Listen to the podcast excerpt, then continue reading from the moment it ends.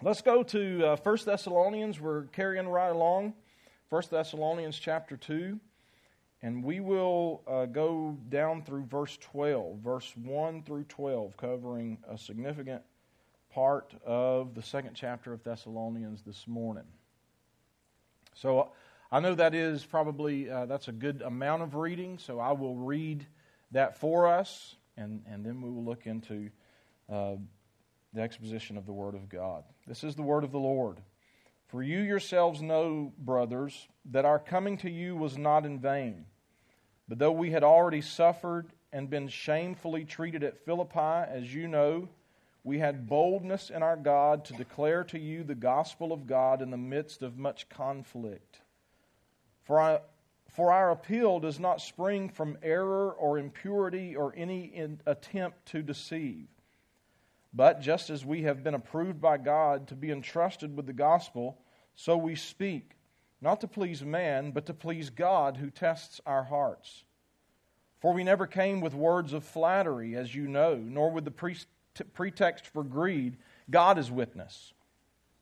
Nor did we seek glory from people, whether from you or from others, though we could have made demands as apostles of Christ. But we were gentle among you, like a nursing mother taking care of her own children.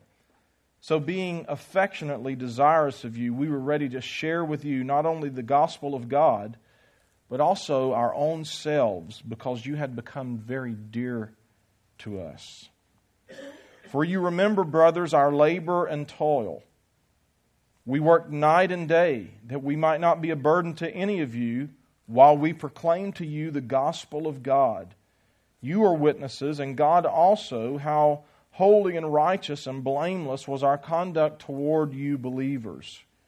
For you know how, like a father with his children, we exhorted each one of you and encouraged you and charged you to walk in a manner worthy of God who calls you into his own kingdom and glory.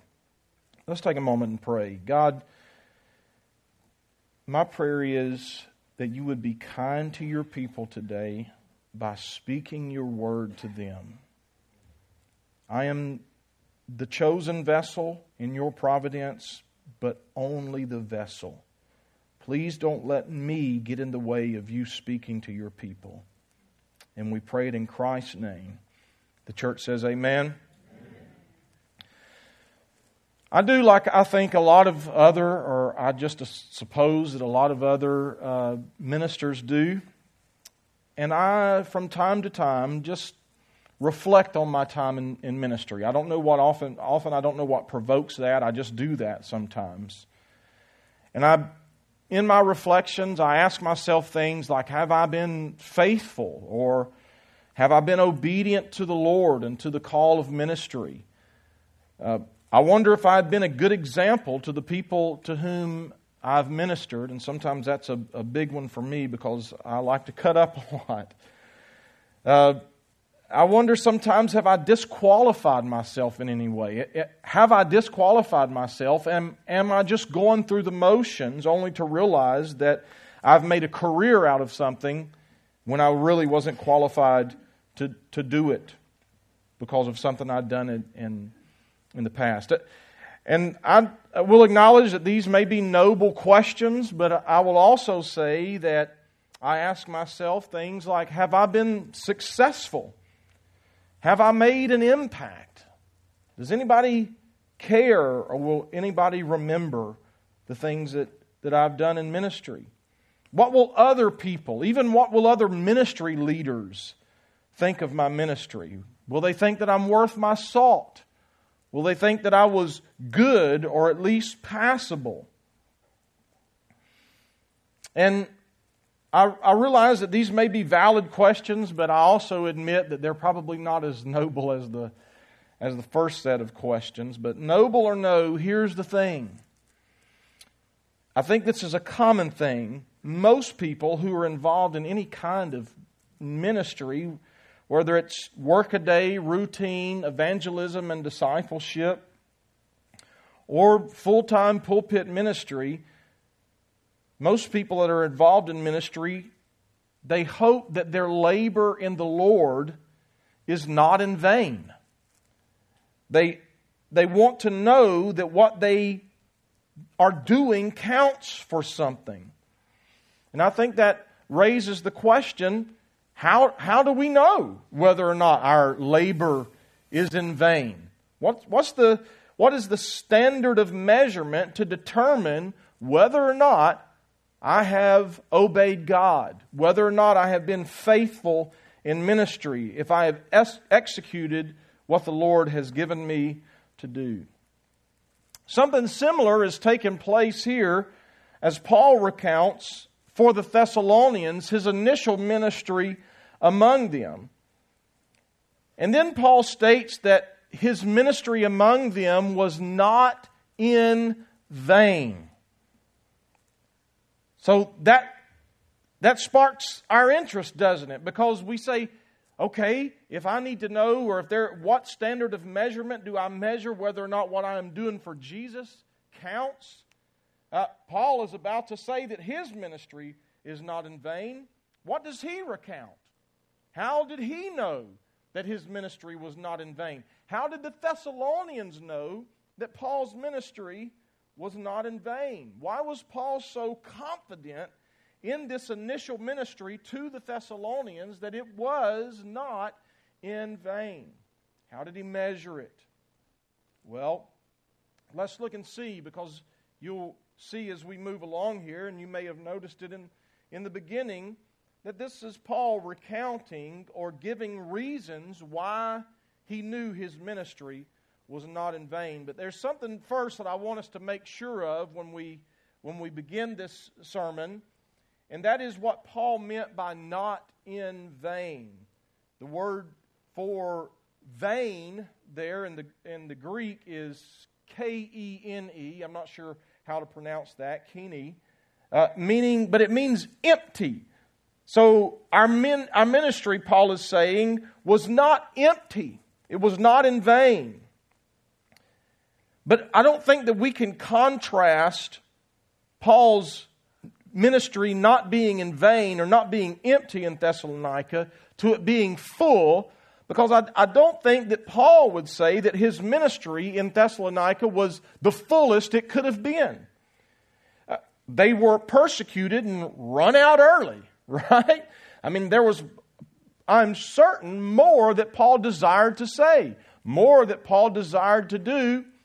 But as we saw in Acts 17 1 through 9, as Dale laid that out for us, they were unable to do everything that they had desired to do because, uh, because their ministry was cut short.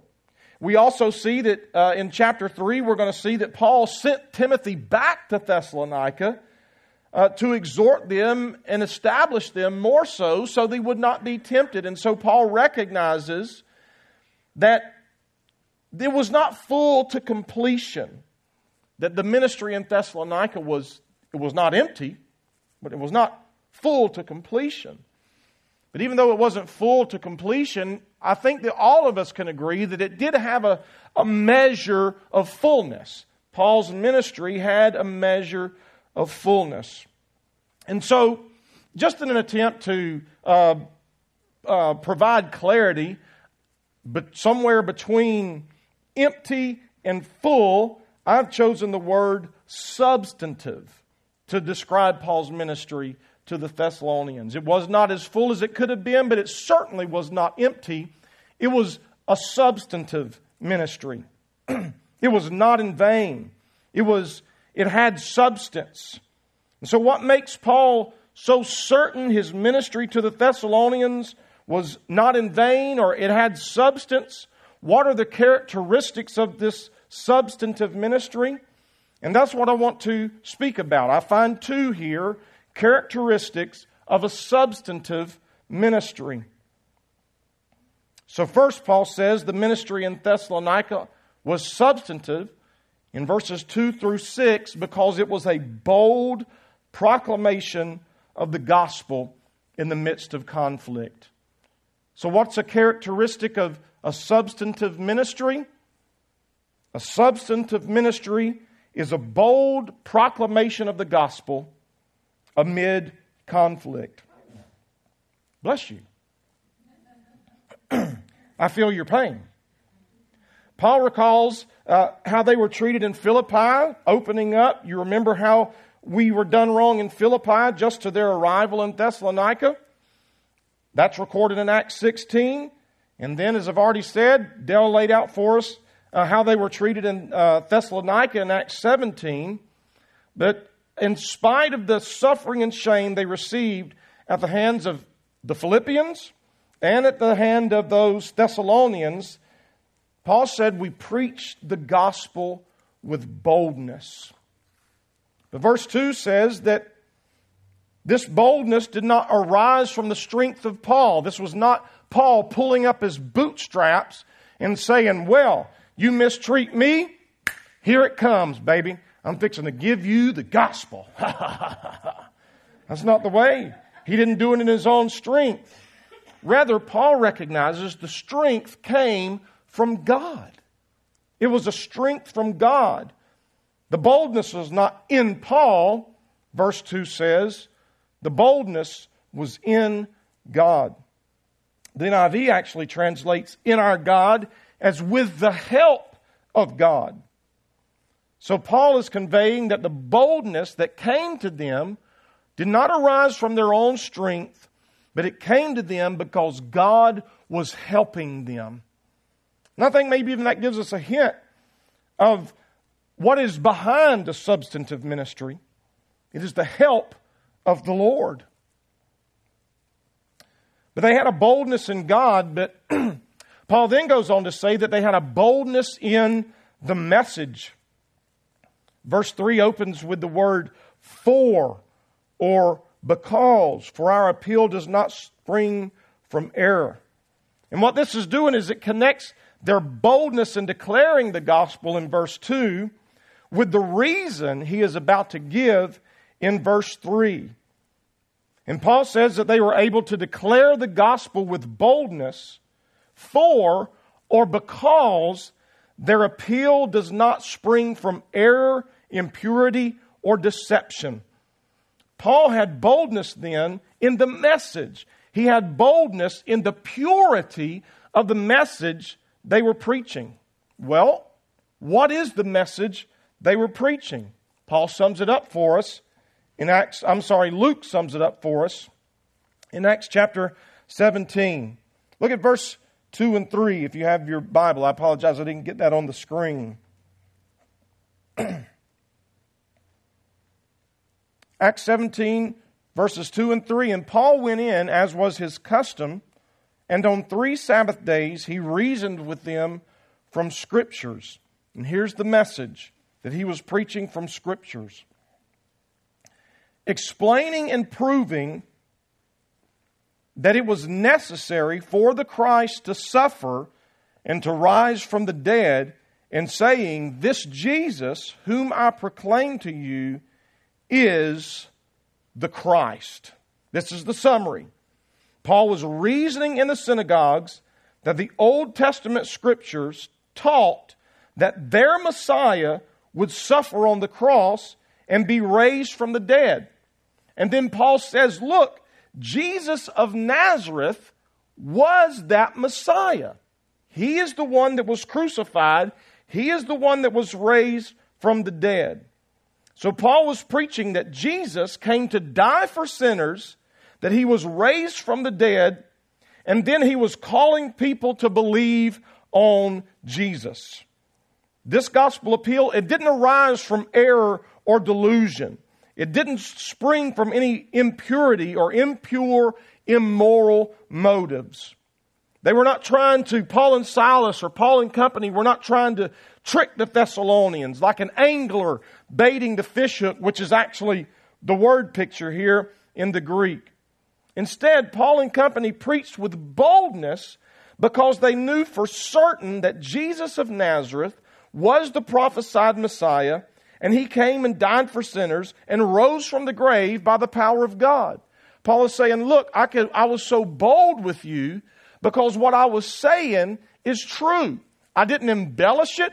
I didn't add to it. I didn't try to make some emotional appeal, or as he's going to say in a moment, I didn't use flattering words. We were bold because what we knew was just a recount of how things actually happen. Jesus of Nazareth died for sinners, was raised from the grave, and then he called people to repent and believe this sure word. The surety of this message gave them boldness, even in the middle of great conflict.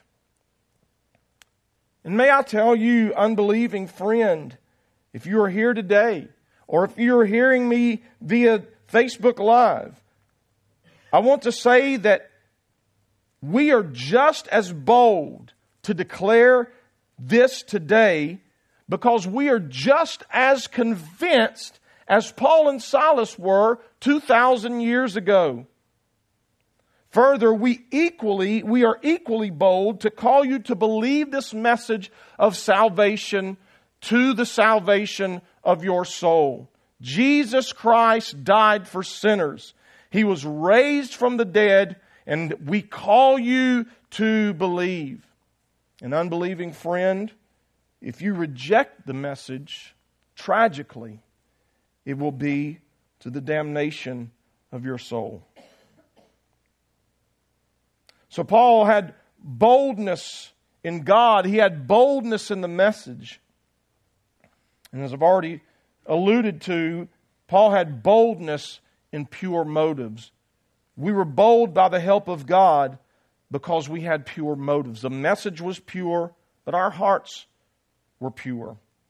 Another source of Paul's boldness in proclaiming the gospel is that he did it with a pure heart. Their, mo- their motives were pure towards God. As it relates to God, I should say in verse 4, the ultimate and purest motive is that they did not preach to please men. We had boldness, our motives were uh, pure because we were not preaching for the applause of men. We were not preaching to please men, but rather we were preaching to please God. They were, they were there to proclaim the gospel, and they were there to do so ultimate, ultimately for the pleasure and glory of God. Regardless of how the people responded, you may get angry, you may reject the message, no one may believe, but we're not here for your applause, and we're not here for your response. We're here to please God. And, and my prayer is, even as I, even as I studied this sermon, I actually wrote it down in my notes with exclamation point. God, give us more men of that sort. Make me a man of that sort. We, listen, I understand that when we are reaching and preaching and hoping and pulling for the souls of men, naturally we want them to respond positively. Isn't that correct? It, it breaks our hearts when we share the gospel and it seems like it falls on deaf ears. that, that is, that, is, uh, that is a heartbreak to us. But listen, we do not share the gospel simply because we think or don't think folks respond. The reason that we preach, the reason that we proclaim, the reason that we believe and that we do the things that we do is because we have a desire to please the Lord, regardless of how others respond to the message. And we've got to remember that. We've got to remember that. I've got to remember that. But their motives were not only pure as it relates to God, but their motives were pure as it relates to the message. Verse 5 tells us that. And then note how verse 5 correlates with verse 3 For we never came with words of flattery. This is verse 5.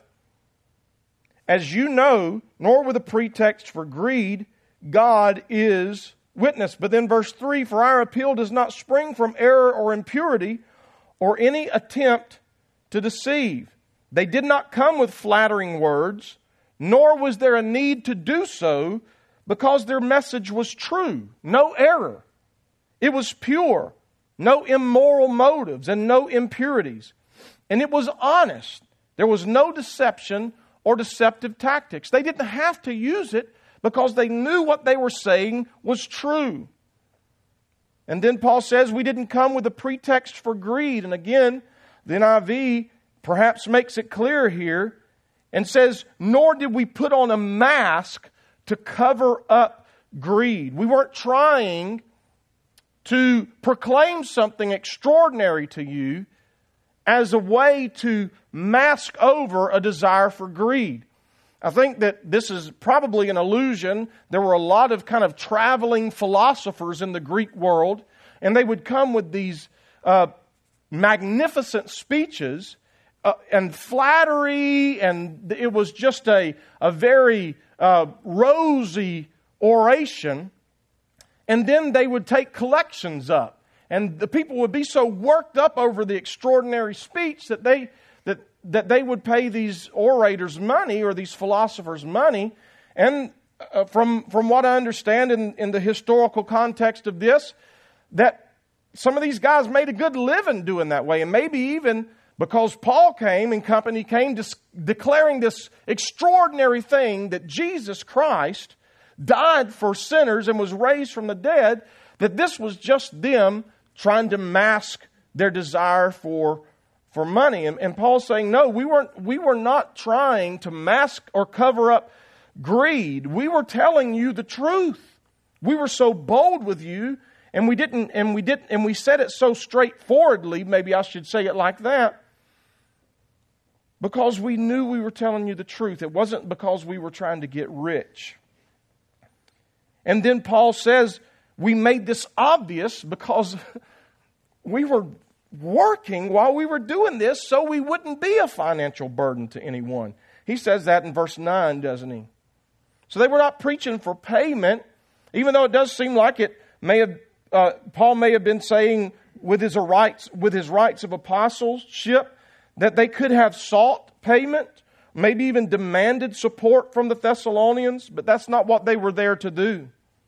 Rather, they were preaching the gospel to declare the truth about Jesus so all may hear and believe. We had pure motives. Their message was true, their motives were pure. And this is a ground for boldness without a doubt. Further, their motives were not only pure as it relates to God and as it relates to the message, but their motives were also pure, verse 6 tells us, as it relates to the people. They did not preach so the people would glorify them in their great speech and rhetoric. That was another way that the Greek philosophers received payment, not just money, but they received, they received payment by the fame and glory that came, the applause of men as they preached or rather, uh, as they declared these great orations. But that's not what Paul was doing. They were pure as it relates to the people, they were simply there to clearly proclaim the gospel message. Therefore, the words of flattery are unnecessary. Paul, as one unwielding apostolic authority, could have demanded his hearers pay him money, could have demanded that his hearers pay him attention, but he was not there to prove his apostleship. He was there to preach the gospel. And that is in, in spite of that constant conflict that Paul says that they were in the midst of. So, a primary characteristic then of Paul's substantive ministry to the Thessalonians is that it was a bold declaration of the gospel despite great conflict. But there's another characteristic that I think is seen here of a substantive ministry. And that is, Paul says our ministry was not in vain because we cared deeply for you. Our ministry, our ministry was not in vain because we boldly declared the gospel to you. But our ministry was not in vain because we loved you so much. So, another characteristic of a substantive ministry is affectionate care for the Thessalonians. Perhaps no other word in the text communicates Paul's affection for the Thessalonians like the word that appears in verse 7 gentle. And I think that it captures this because of the, of the way that it contrasts the boldness that he has just been speaking of. Because because Paul was as bold as any apostle. But then he also says that he is as gentle as a nurturing mother. Uh, something came to mind when I when I read this. And I was looking at this, and that is one time I was walking through the woods, and when I, I heard some beating through the palmetto bushes, and I looked over, and I saw a mama and two cubs, black bear. Uh, I don't know, 50, 50 yards from me. I was bow hunting. I did not have a gun. And I was frightened because had, because the, the mama the mama was actually a little ways in front of or as she turned to run behind the cubs and i was walking down the road and, I, and if i would have timed it right she would have crossed the road, and the cubs would have still been on the other side of the road, and I would have been in between Mama Bear and the cubs. And that's why I was frightened. Right? And it made me think of that. It made me think of this mama black bear because nothing is more frightening than a mama bear defending her cubs. I mean, there's a whole t shirt industry and bumper sticker industry that uh, operates on that uh, illustration. But at the same time, if you've ever watched National Geographic or anything like that, nothing is more enduring and in, endearing rather and, and precious as seeing a, a mama bear having a tumble in the tall grass with her with her cubs. Right? She's playing and one nips on her ankle and she turns around and kind of gives it a little scold and then she uh, scoops up the bear. You've seen the picture and throws it on her back, and they go strolling through the meadow, and it's so endearing, and everybody is saying, Oh, look how much she cares for those cubs. But don't get between her and those cubs. She's bold and gentle. And that doesn't capture all of the contrast here, but, but maybe a little bit, because I can just see in my mind's eye Paul standing in the synagogues and with his sleeves rolled up, maybe, and his eyebrows furrowed and his nostrils flared as he is boldlessly and fearlessly defending the faith against the naysayers and unbelievers. We boldly declared the gospel to you. We knew it was going to create conflict. We knew perhaps it would mean imprisonment like it did in Philippi but we did it anyway because we knew what we were saying is true. But then at the same time, see the same apostle who may have been so boisterous and clear in the synagogue lovingly scoop up the weakest of the Thessalonian believers into a loving embrace and nourish him with the salve of the gospel of grace. Paul not only boldly declared the gospel in the face of much conflict, but he affectionately gave himself for the nurture of the Thessalonian spiritual maturity. And I've, for the sake of structure, I've categorized this affectionate care that Paul and company showed to the Thessalonians as loving, verse 8, giving, verse 8 and 9, living, verse 10, and teaching. So loving, giving, living, and teaching loving. Paul says in verse 8, we were affectionately desirous of you because you had become very dear to us. And it is a beautiful thing when God does that in the heart of a minister. As, as I feel that He has done that with me toward you.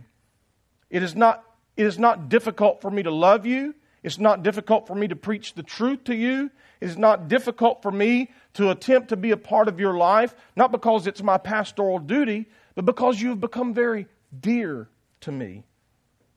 And the Lord had, had done this.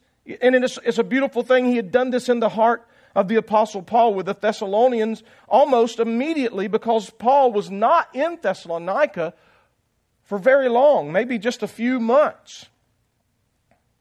And at the very least, just a couple of weeks.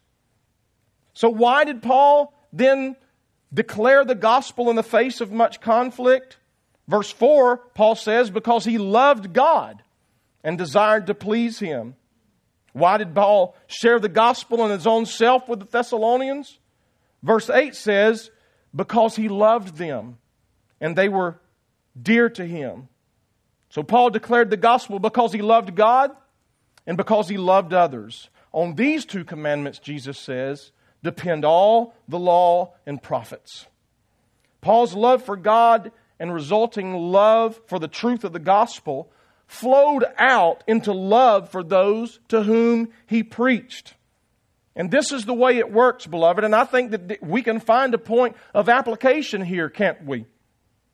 Do I love the Lord and do I love others? And they are inseparably, or they are inseparable. If you are not loving others as you should, it very much has to do with the fact that you are not loving the Lord as you should. Because if you love the Lord as you should, you will love others as you should. There's an immediate correlation. This is, this is the two, the, on these two commands depend all the law and prophets. The more we know and love God, the more we will love and serve others.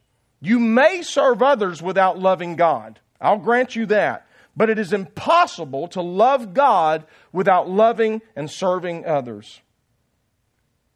But I think we need to notice also the act of love that Paul mentions here. Paul says, We were so affectionately desirous towards you that we shared the gospel with you. I, I hope that you're beginning to see how gospel focused Paul's ministry to the Thessalonians were, is. For, for how could Paul claim to love anyone and yet withhold the gospel from them? And here again, I think we can find another point of application. It is, so it is with us. We cannot say that we love the unbeliever if we refuse to share the gospel with them. And listen, we need to live before them to be sure. But the gospel is a message, it requires words. Use your words, right? Now I sound like a nurturing mother. The gospel is a message. Don't think that you can just live before. I have some highly moral f- friends.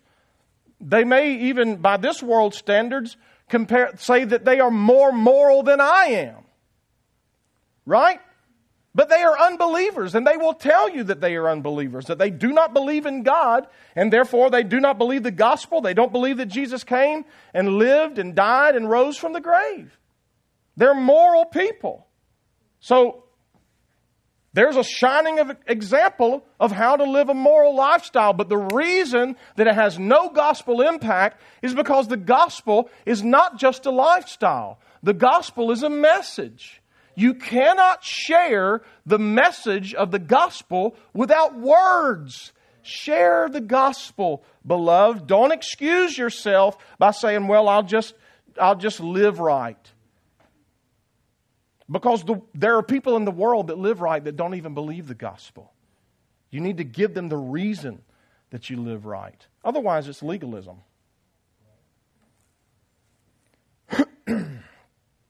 so, Paul was loving and he shared the gospel with them, but he was also giving. We were ready to share even our own lives, our own selves. He demonstrated his affection by sharing the gospel and sharing his self. And, and then he shows what that looked like for him in verse 9. Paul said that they labored night and day so they wouldn't be a burden to the Thessalonians. More than likely, what Paul is referencing is that he employed his tent making skills while in Thessalonica so he could earn a living while he was there. All the while ministering in the synagogues and elsewhere when he wasn't working. So he was probably ministering in the synagogues and in the uh, streets in the daytime and then laboring in the evening and nighttime. Not leaving probably a lot of time for rest and recreation. And, I, and again, I think of this, this nurturing mother picture that he says a, a nursing mother, even though she has labored all day with her various chores, when she hears the whimper of her child in the wee hours of the morning, she rises in the middle of the night to soothe and to nurture her child. And so Paul and company is saying, like a nurturing mother, we labored for you day and night, and not because we only felt obligated, but because we loved you. The mother, when she scoops her child up, she isn't like, well, all the time, why don't you just be quiet and sleep all night? Sometimes it's like that, I get it. But she loving, even if she does feel that way, she doesn't just immediately demonstrate that. She, and, and the reason that she does that as a nurturing mother is because she loves the child. She's gentle and kind, even though she's been deeply and greatly inconvenienced. And so Paul is. But don't lose sight of how gospel focused again Paul is. He said he was giving himself to the Thessalonians day and night, but look at the end of verse 9. We worked day and night that we might not be a burden to, uh, to any of you while we did what? Proclaim to you the gospel of God. It was still the gospel that was the nourishment. Paul was Paul knew that the true nourishment the young Thessalonian church needed was the milk and meat of the Word of God. We labored and gave ourselves so that we could nourish you with the Word of the, of, of the Lord. I need to move on quickly. Paul further demonstrates his love for the Thessalonians by living holy, righteous, and blameless lives before them. He wants to set an example before the Thessalonians. He doesn't just simply preach to them, but he gives them an example on how to live it out. And there are some distinctions in the words holy, righteous, and blameless, but I don't, I don't think that there's so much distinction that we can make much of it. But it is worthy to notice that the word holy here is not that common Greek word hagios, which is to set apart, but it's actually hosios or hosios, which actually means pious and devout. And so Paul is not meant, he is not talking about uh, uh, positional holiness. He is actually talking about a lifestyle. We lived holy before you, or we lived piously and devout lives. He's an example of piety, is what he is saying to the Thessalonians. So living righteously could be Paul setting the example of how uh, how they should live towards one another. Being blameless, maybe uh, speaking of Paul's reputation, we were blameless before you. People are attacking our reputation, but it's without cause. Paul is not willing, the ultimate thing I think, though, we need to see is that Paul is not willing to instruct the Thessalonians how to live out their faith without, without also setting an example for them. We told you how to live, we showed you how to live. And finally, teaching, verses 11 and 12. And this is, Paul swaps metaphors here, but he still stays within the bounds of that parental idea, moving from a nurturing mother to an instructive father.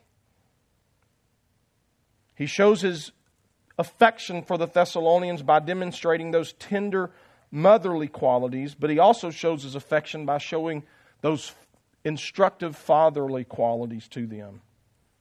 Teaching is the main one that Paul has in view.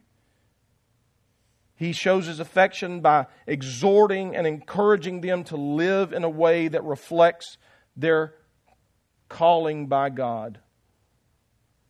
All the way back in 1 Thessalonians uh, 1, Paul says that they knew the Thessalonian believers are cho- were chosen by God because the gospel came to them with the convicting power of the Holy Spirit, and they responded by receiving the word with the joy, uh, with the word with joy of the Holy Spirit, even in the midst of affliction. So Paul is saying, we know you were chosen by God because we preached, and even though you were in the midst of affliction, you responded joyfully.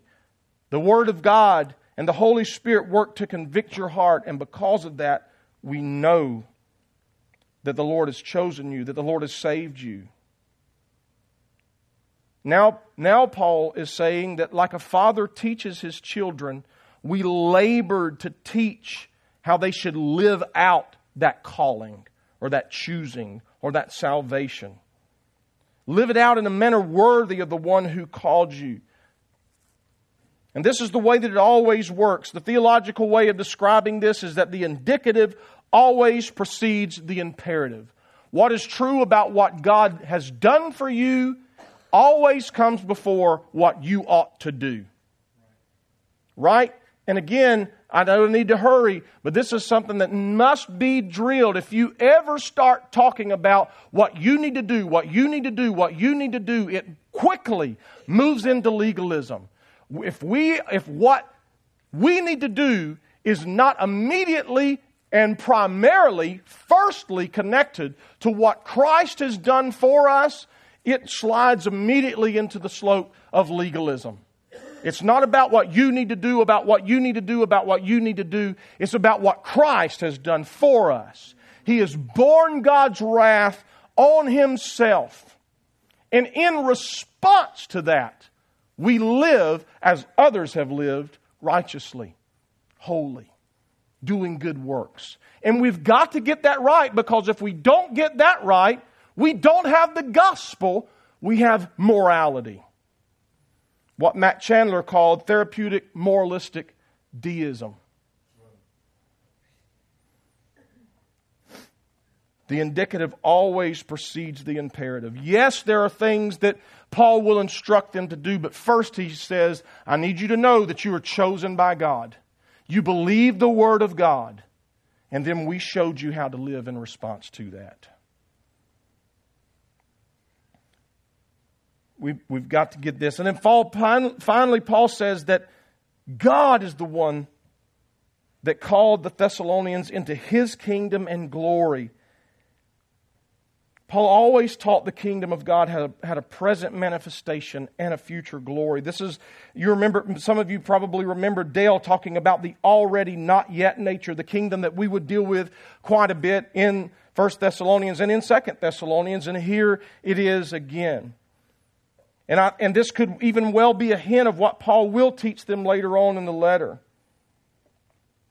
Here, Paul likely reminds them that, like a father, he taught them to live worthy of their dignity as citizens of the kingdom and worthy of their destinies in the future glory with God.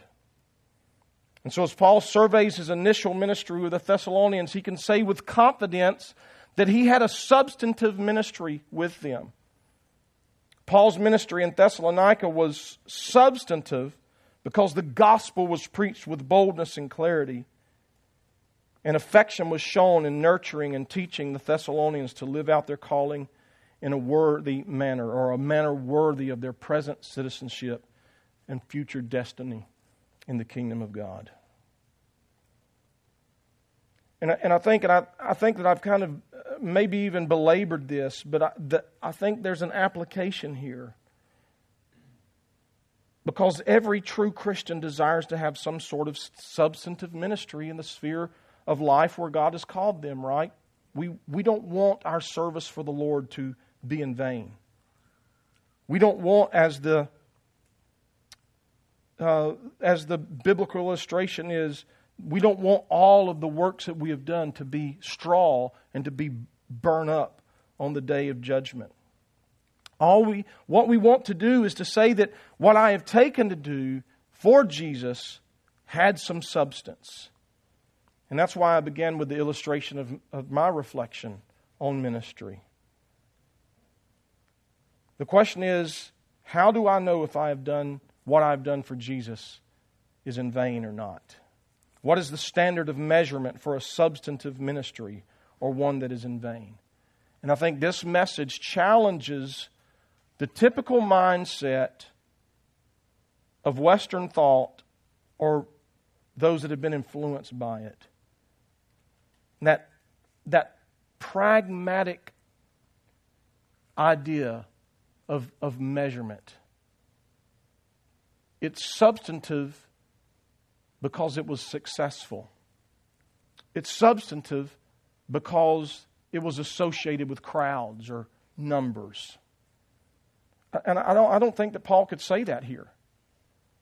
At, at least, at least he never alludes to the amount of people that were saved in Thessalonians, in Thessalonica rather.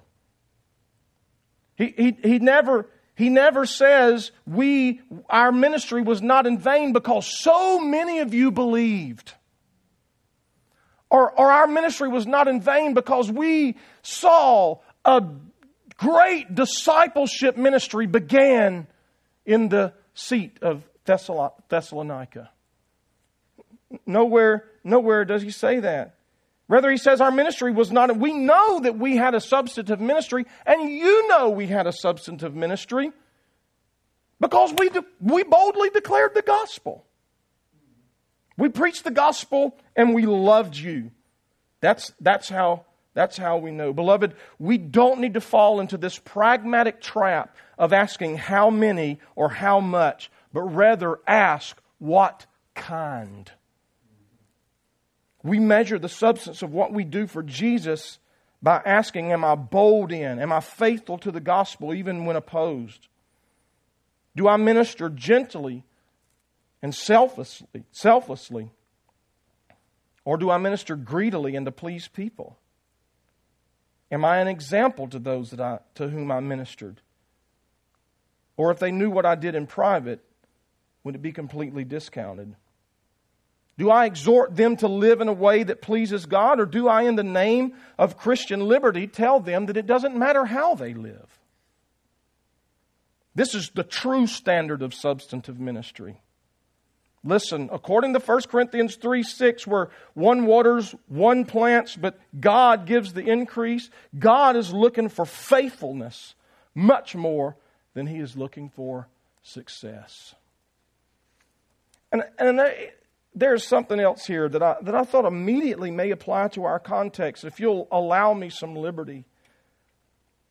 You know, church on the way at this moment is seems to be in a somewhat of a season of loss. In just the last couple of weeks, we have lost two people who were actively connected to our church, right? And, and there are those among us whose hearts are deeply grieved, and then there are those as we move out uh, who are less and left, less grieved, but still afflicted in heart nonetheless. And I'm not comparing the, the way things happen in life with the, the suffering and persecution that Paul faced in Philippi and Thessalonica. But I think all of us can say that to some degree or, or another, especially over the last couple of weeks, we have suffered affliction. And then take into account some of the things that God appears to be doing across the country. And we are very hopeful that this is that this is these are genuine moves of the Spirit that will result in, in a work of God across, across the country and around the world, right? Our hearts are hoping that. We, I know and understand we need to test and uh, discern uh, everything, but some of the things that are happening in uh, Asbury and, and some of the other things, and we're looking at these things, and you're like, man, wouldn't it, wouldn't it be nice if Church on the Way lingered around and prayed and sang uh, songs, and wouldn't, wouldn't that be wonderful? But then we start comparing, but we're in a moment of affliction. Our hearts are sad. And we're not seeing these, these great things like others may be seeing. Is what we're doing, does it even matter in Lake City? Are we making an impact? Well, let's stop measuring ourselves by what may or may not be happening elsewhere and measure ourselves by the standard of a substantive ministry. Is what we're doing making an impact in Lake City? Well, are we boldly declaring the gospel? And are we loving and serving others? And we can say with Paul, our ministry among you, Lake Cityans, was not in vain. Let's pray. Thank you, God, for calling us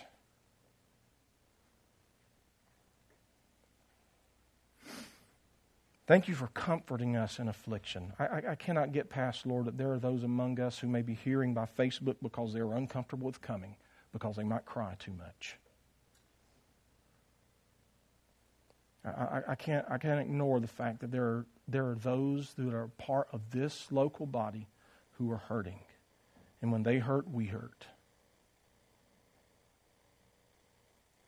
I pray for your comfort, Lord, and I thank you for your comfort. But I also pray, Lord, in the midst of this affliction, that we would continue to be faithful to you. Lord, I pray, God, that as we recount our lives and our ministries and whatever you have called us to do in whatever sphere, that we don't get wrapped up in this worldly idea of measuring ourselves with others or measuring ourselves with the standards of success, the arbitrary standards of success that the world has come up with. But rather, we measure ourselves by your word. And Lord, when we measure ourselves by your word and we rest in the gospel, we are certain, Lord, that we can be faithful in ministering and doing what you have called us to do, that we won't be discouraged in the rise and fall of success and failure, but we'll be encouraged and bold, emboldened in you. Make it a reality in our lives. And we pray it in Christ's name. Amen.